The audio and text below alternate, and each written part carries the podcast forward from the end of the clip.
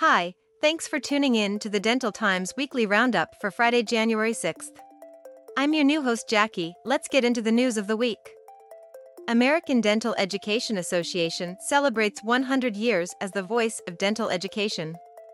This super impressive milestone represents 100 years of advancing dental education and signals a renewed commitment to leading and supporting the health professions community in preparing future ready oral health professionals. The ADEA was founded in 1923 as the American Association of Dental Schools, changing its name in 2000 to reflect and embrace the many facets of dental education. Big congratulations to the ADEA and keep up the inspiring work. In other news, Henry Schein acquires majority interest in Unitas PPO Solutions.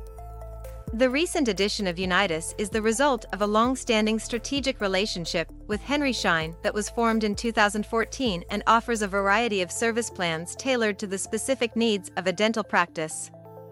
Headquartered in Mesa, Arizona, Unitas was founded in 2010 by Mike Alder to help dental practices negotiate PPO rates and optimize PPO participation.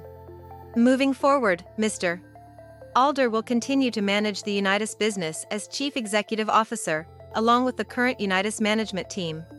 In 2021, Unitas had sales of approximately $5 million.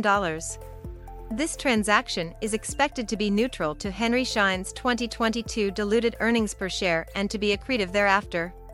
The financial terms of the transaction were not disclosed. Moving into other news, Durham dental software startup Curemint cleans up with $1.2 million raise. The latest round of funding follows a $2.2 million round in 2022 that came along with an additional $550,000 in debt funding. Curemint co-founder Brandon McCarty told WRAL TechWire in May that the company anticipated it would triple in size within 18 months. That is a very impressive growth rate. Funding will be used to accelerate our product roadmap into the fintech space, said McCarty.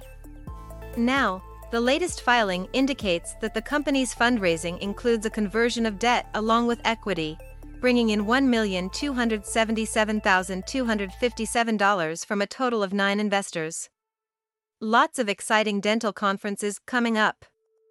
International Conference on Dentistry, Orthodontics and Dental Implants in Bali, Indonesia later this month. Also the International Conference on Dentistry in Dubai, United Arab Emirates in January. Make sure to mark your calendars for the Chicago Midwinter meeting next month as well. In dental stocks, Sonendo closed up over 4% and now has a market cap of over $100 million, making it an attractive opportunity to explore. Big thanks to our sponsor, Dentainment, a digital marketing agency and consultancy providing services such as brand strategy, SEO, website design and development, social media management, marketing consulting, and more. If you're looking for the best dental marketing, check out Dentainment.